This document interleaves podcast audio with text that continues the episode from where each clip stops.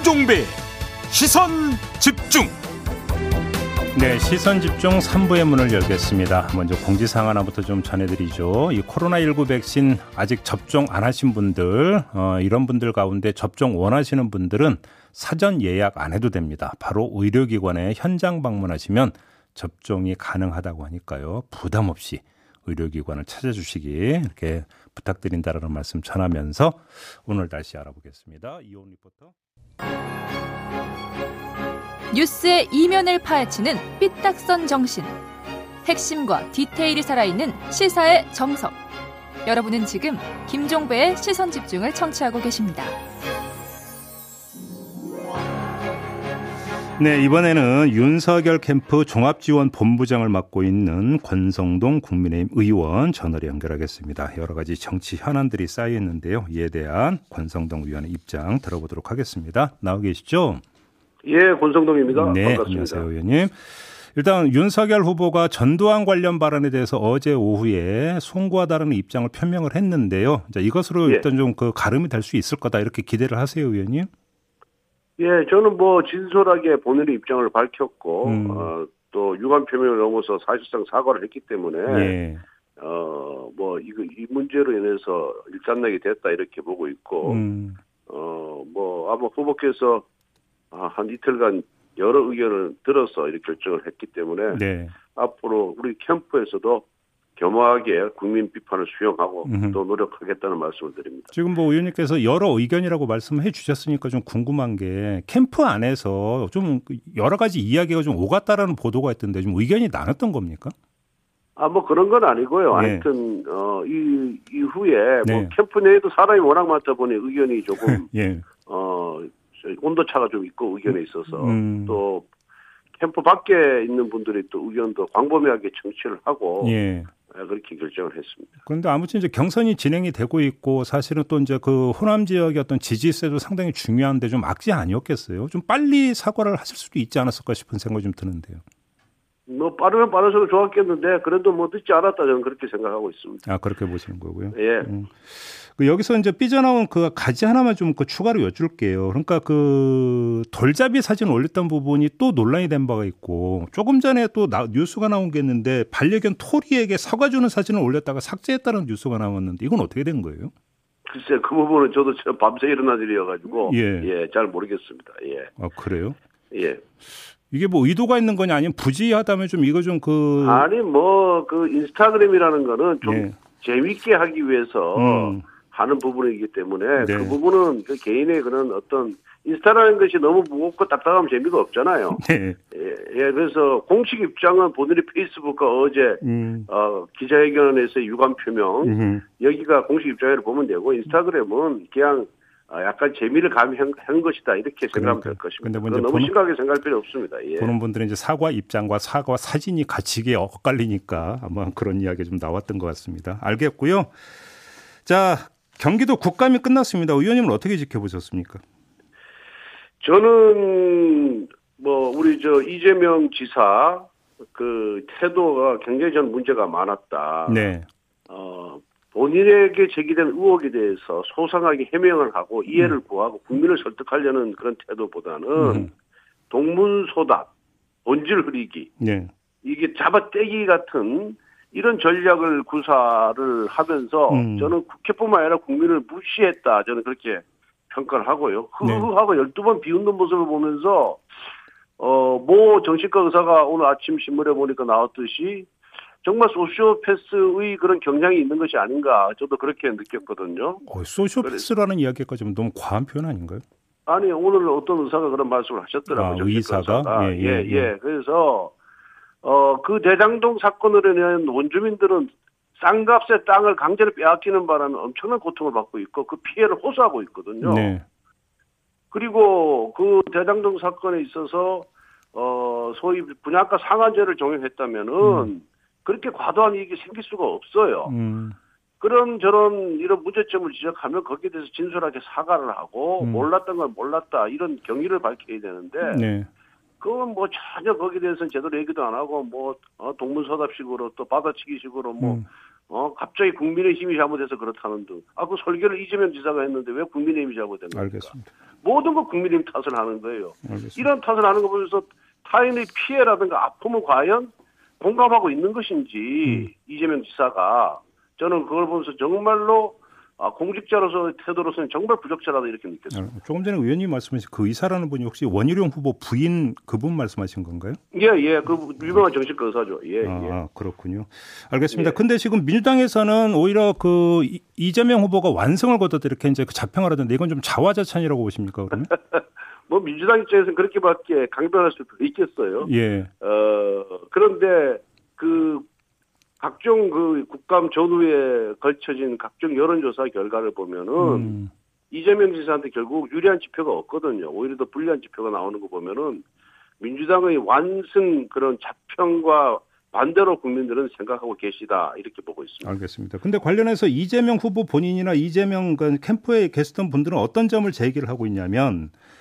부산저축은행 수사가 부실해서 결국은 이 대정도까지 연결된 거 아니냐. 근데 당시 주인 검사가 윤석열 검사였다. 이 점을 제기하고 있는데 어떤 말씀 주시겠습니까? 그건 정말 뭐 말이 안 되는 정치 공세고요. 네.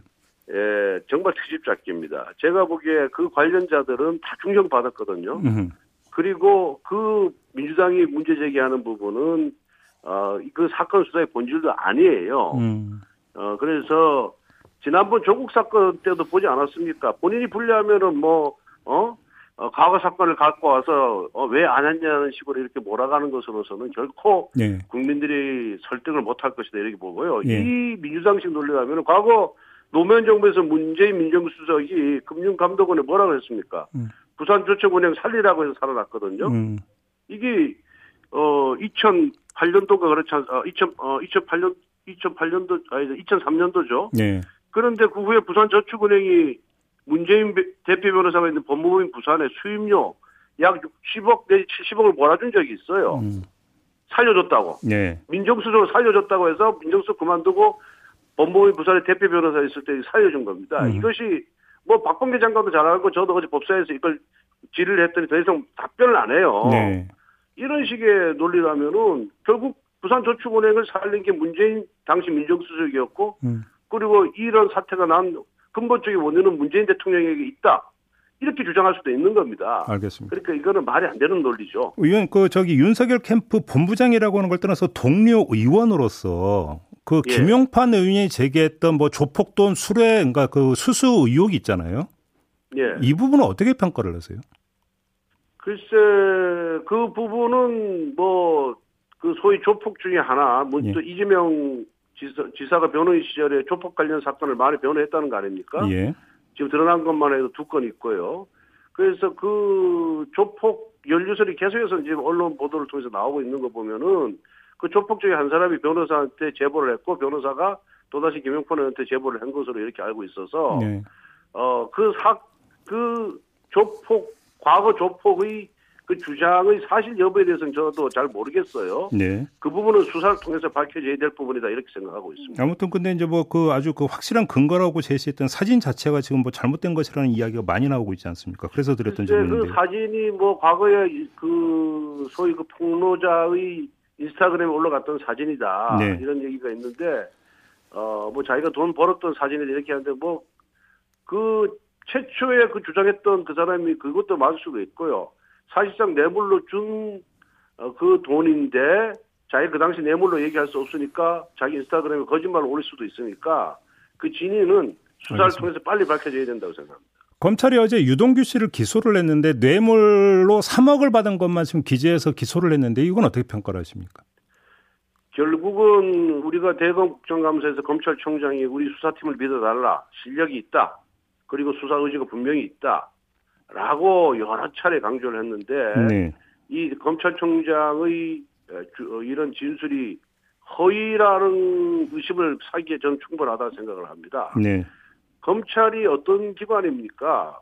구속영장이 기재된 범죄 사실을 기소할 때 제의를 시켰다? 네. 저는 단 한 번도 본 적이 없습니다. 음. 이런 전례를. 네. 그리고 만약에 그렇게 어 증거도 확보하지 않은 상태에서 영장에 포함시켜서 영장을 받았다 그러면은 검찰총장이 지금 서울지검장 수사팀 다 사퇴해야죠. 그렇지 않습니까? 그 책임을 누구한테 묻겠습니까? 역시 얼마나 그러면 중대한 책임입니까? 결론은 특검이 되는 예. 겁니까? 그렇죠. 이 특검이 내야 되고 이건 결국 봐주기 수사고 네. 배임이 들어가면 이재명 지사 수사 안 할 수가 없거든요. 음. 배임을 기소해버리면은 왜냐하면 정관과 조리 성남시 정관과 조리에서 다 보고 보고 받게 돼 있어요. 또 사인도 여덟 차례 한 거예요. 네. 그래서 이재명 봐주기 수사가 아닌가 음. 저희들은 이렇게 강하게 의심하고 있습니다. 알겠습니다. 좀 다른 문제 좀 여쭤볼게요. 예. 고발 사주 의혹 사건 관련해서 김웅 의원하고 조성은 씨가 나눈 그 통화 내용 녹취가 이제 공개가 되지 않았습니까? 예, 예, 예. 일단 그 여기에 이제 윤석열이라는 이름 삭자가 등장하는 거에 대해서 어떻게 받아들이세요, 의원님은? 그 뭐 MBC에서 정말 제가 보기에는 PD 수첩이 짜집게 했고 편파 방송을 했다. 저는 이렇게 결론을 내리고요. 어. 어, 이거 완전히 이재명 어, 선거 캠페인을 MBC가 대신해 준 것이 아닌가. 저는 그렇게 감히 얘기를 합니다. 어떤 점에서 그렇게 보시는 거예요? 왜 그러냐면은 예. 세번 등장하고 해서 마치 윤석열이 세 번 등장하면서 관여한 것처럼 이렇게 얘기를 했는데 음. 첫 번째 윤석열 나온 거는 조성은이가 먼저 대검에 찾아가자고 얘기하니까 김웅 의원이 야 그거 가면 윤석열이 시킨 거 아니냐 음. 오해할 수 있으니 난안 가겠다 음. 이렇게 나온 거예요 처음부터 김웅이가 그 고발장을 주면서 조성은 씨한테 주면서 김웅 의원이 야 이거 갖고 갖다 내라 내가 같이 가면은 어, 윤석열 어, 총장이 시킨 것으로 오해할 수 있다 이렇게 얘기한 게 아니거든요 예. 두 번째도 채널A 사건 얘기하면서 이거 이거 윤석열 주기 일환으로 네. 어 채널A 사건 어, 대화 중에 채널A 사건도 윤석열 주기 일환이다 이런 의견을 김웅 의원이 얘기를 한 거예요. 음.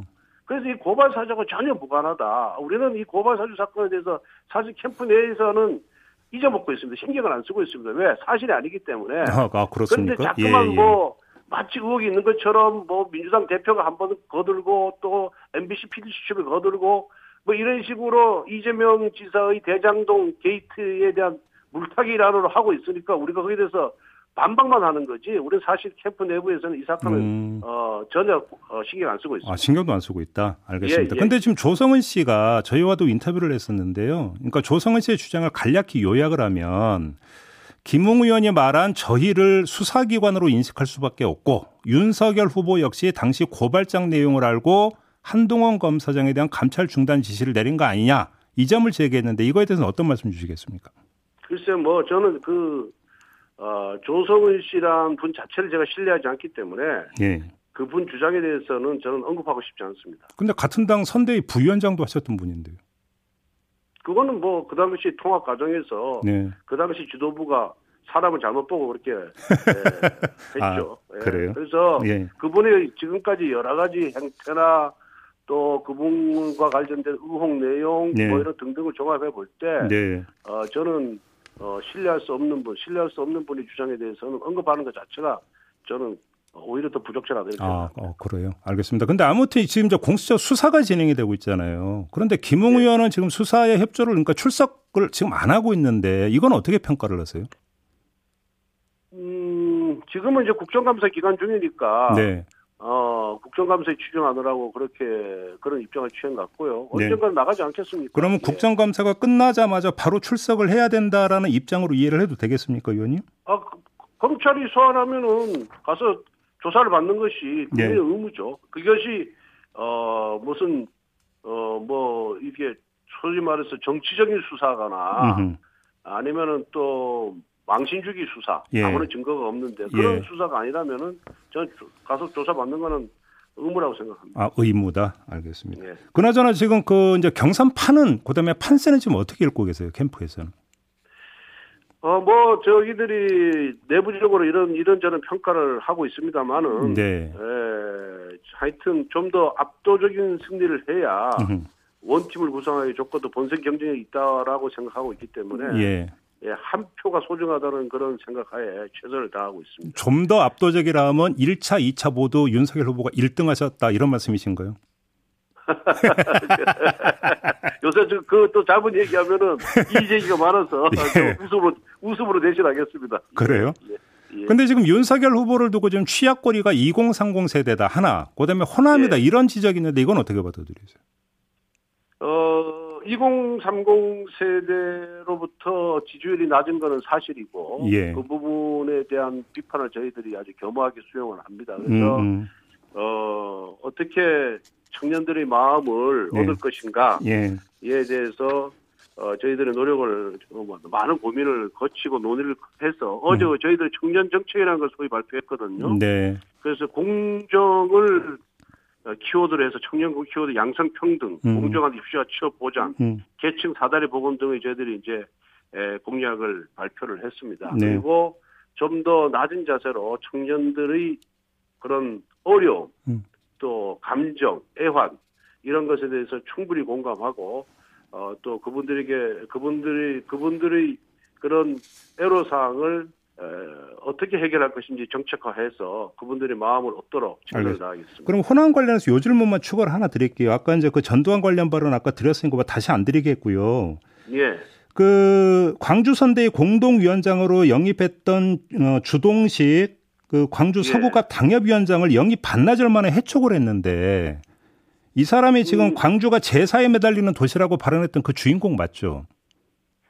예, 그분이 이제 우- 우리 광주 당협 위원장이시거든요. 네. 그래서 광주 당협위원장 어, 중에 다섯 분이 윤석열 후보를 지지한다고 해서 저희들이 공동 선대위원장으로 모셨습니다. 예. 그래서 그 뭐 그분 발언에 대한 뭐 찬반 논란은 있습니다만은 음, 음. 어 그분께서 윤석열 후보의 그런 전두환 발언을 해서 공격을 처하고 있으니까 네. 아 내가 오히려 어 캠프에 남아 있는 것이 어, 그 논란을 더 증폭시키는 것 같다라는 취지에서 아, 본인이 스스로, 원한 겁니까?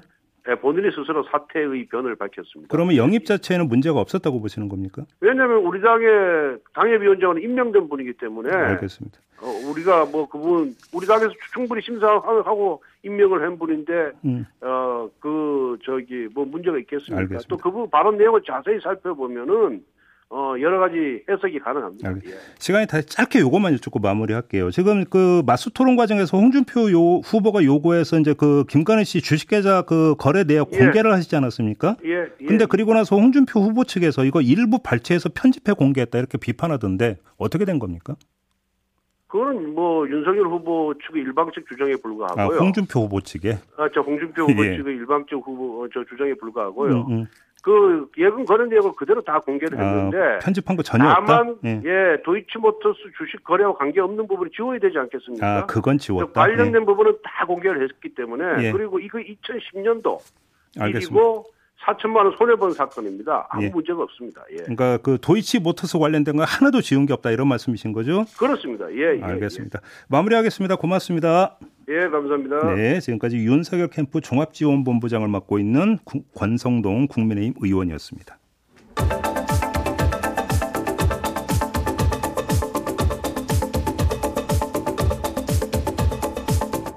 네, 비컨 뉴스 진행하겠습니다. 헬마우스 임경빈 작가 모셨습니다. 어서 오세요. 안녕하세요. 오늘 어떤 이야기인가요? 오늘은 우리 사회가 차별 없이 장애인들과 함께 살아가기 위해서 좀 풀어야 할 숙제가 아직도 많다. 이거를 보여드리기 위해서 네. 좀 준비를 해봤습니다. 음, 어제 국회 교, 교육위원회 국정감사에서 한 시작 시각장애 교사의 사연이 국감장을 좀 숙연하게 만들었는데요. 예. 먼저 오디오부터 들어보시겠습니다. 어, 학생들이 저에게 학교 다니면서 힘든 게 없냐고 묻더군요. 어, 저는 출퇴근길에 점자보도 블럭이 없어서 힘들다고 얘기를 했습니다. 그러고 나서 그 대화를 까맣게 잊고 있었는데요. 어, 5월에, 5월에 어느 날 출근을 하려고 지하철을 나왔는데 길에 점자보도 블럭이 깔려 있었습니다. 깜짝 놀라서 학생들에게 가서 확인을 했습니다. 학생들이 구청에 민원을 넣어서 점자 보도, 보도 블럭이 어, 깔린 것이 맞았습니다. 어, 도대체 어른들은 무엇을 하고 있습니까? 어른들에게 돈이 없습니까? 어, 권한이 없습니까? 사람이 없습니까? 그러게요. 정말로 어른들은 뭘 하고 있었을까요? 그러니까요. 이 네. 선생님도 마지막에 좀 울먹이시는 음, 모습이었는데 음, 음, 음. 실제로 이분이 들려주는 학교 현장, 그러니까 학교 현장에 어른들이 벌이는 장애 차별은 그야말로 공기처럼 항상 있는 일이었다라고 네. 합니다. 예. 어떤 일들이 현장에서 벌어지고 있는지 이것도 직접 한번 들어보시죠. 어, 또 다른 곳에 근무하는 어떤 청각장애 선생님께서는 어, 교사들이 어, 참여하는 워크숍에 출장을 가려고 문자 통역사 배정을 요청했는데 어, 이번에는 알아보겠지만 자꾸 그런 걸 요구하면 다음부터는 워크숍에 가시기 어려울 거라는 답을 들었다고 합니다. 또 어떤 뇌병변 장애를 갖고 계신 여자 선생님께서는 어, 한 부장님으로부터 요즘에는 베트남에서 남자들도 많이 온다고 선생님도 결혼하실 수 있다는 예, 그런 얘기를 들었다고 합니다. 그 어, 참, 예. 이야기를 듣다 보면 음. 과연 같은 동료 교사로 생각하는 게 맞나 뭐 네. 이런 어떤 참혹한 기분이 들 수밖에 없는데 네. 어, 아이들보다도 못한 선생님들이 되려 아이들을 가르치겠다고 하는 꼴이 아닌가 음. 이런 걱정이 들었고요. 네. 이야기를 들은 유은혜 교육부 장관도 울컥하면서 더 적극적으로 소통하고 작은 것부터 해결하도록 하겠다라고 음. 답변을 했는데 네. 지금 우리 학교 현장에 한 4,500여 명 정도의 장애인 교사들이 있다고 합니다. 음. 어, 이들이 좀 다른 걱정 없이 교육에만 집중할 수 있도록 어, 이번에는 우리 어른들이 좀 바꿔나가야 되겠다는 생각을 하게 됐습니다. 그러게요. 알겠습니다. 두 번째 사연은요. 어, 이번에는 저희가 몸담고 있는 방송 현장의 장애 차별에 대한 이야기인데요. 네. 어제 국가인권위에서 선거 개표 방송에 대한 판단이 하나 나왔습니다. 예. 어, 지상파 방송사가 선거 개표 방송에서 청각 장애인들을 위한 수어 통역을 제공하지 않은 것 이게 장애인 차별 행위다라는 결론과 함께 KBS 사장에게 에, 선거 개표 방송을 장애인들도 시청할 수 있도록 수어 통역을 제공하라 이렇게 권고를 한 겁니다. 어, 이거 제공 안 한 적이 있었어요? 어, 저도 그 뉴스를 보고 순간 그렇게 생각을 했는데 이 개표 방송이 아니라 TV 토론 에서는 이제 수어 통역을 제공하고 있습니다. 왜냐하면 음. 공직선거법상 제 82조의 이 12항에 따라서 어, 선거방송 토론위원회가 주최하는 TV 토론이나 대담에서는 자막이나 수어 통역을 어, 반드시 제공하도록 하고 있기 때문입니다. 네. 네. 어, 장애인들의 선거 참여 권리를 보장하기 위한 건데 개표 방송 같은 다른 방송에는 이런 의무가 없다 보니까 어, 그동안은 해오지 않았던 거죠. 음, 음. 그래서 우리가 이제 축제처럼 즐기는 개표 방송을 장애인들은 함께 즐기지 못하는 경우가 많았다는 거고 네. 이것 때문에 올해 3월에 시민단체들이 이제 인권위에 진정을 제기를 했고요. 네. 어, 장애인 언론 비마이너 같은 매체들이 적극적인 문제 제기에 나서면서 쟁점화가 된 겁니다. 근데 이게 KBS에만 해당이 되는 문제였습니까? 다른 지상파 방송이 다 똑같은 문제가 있었던 겁니까? 다 똑같은 문제가 있었습니다. 예. 원래 이제 지상파 3사가 모두 수어 통역을 업- 제공 안 했는데 MBC나 SBS는 인권위 조사 과정에서 앞으로는 제공하겠다 이렇게 약속을 해서 이제 진정 대상에서는 빠지게 된 거고요. 그럼 KBS는 KBS는 아직 안 하다가 이번에 결국 이제 진정까지 받게 된 거죠. 어, 버텼던 네. 겁니까 그러면? 버텼습니다. 어, MBC 같은 경우만 하더라도 이제 지난 4월 7일 재보궐 선거 때부터 수어 통역을 하단 자막 옆에 배치를 했는데 네. 어, KBS는 어, 심지어 이제 인권위에 대해서 하단 자막이 너무 복잡해질 수 있기 때문에 이거는 비장애인들의 시청권에 방해될 수 있다라는 호. 황당한 이유까지 들면서 마지막까지 버텼다. 그래서 이번에 좀 이제 진정을 받게 된 건데 어, 장애인들의 완전한 투표 참여를 위해서는 선거법 자체를 개정하려는 노력이 음. 국회에서 같이 이루어져야 된다는 지적도 나오고 있습니다. 장애도 당연히 유권자고 1인 그렇습니다. 1표고 그 한 표에는 가치 차등이 없어야 되는 거 아니겠습니까? 그렇습니다. 그다음에 접근에 들어갈 수 있는 기회는 동등하게 보장이 돼야 됩니다. 이건 정보가 같이 보장이 돼야 되고 기본 상식이죠. 알겠습니다. 자 이렇게 마무리하죠. 헬마스 임경빈 작가였습니다. 고맙습니다. 감사합니다. 네, 금요일 아침입니다. 우리 애청자 여러분들 한주 마무리 잘하시기 바라고요. 저도 본방은 이렇게 마무리하고요. 이어서 유튜브에서 언중 요걸로 이어가겠습니다. 고맙습니다.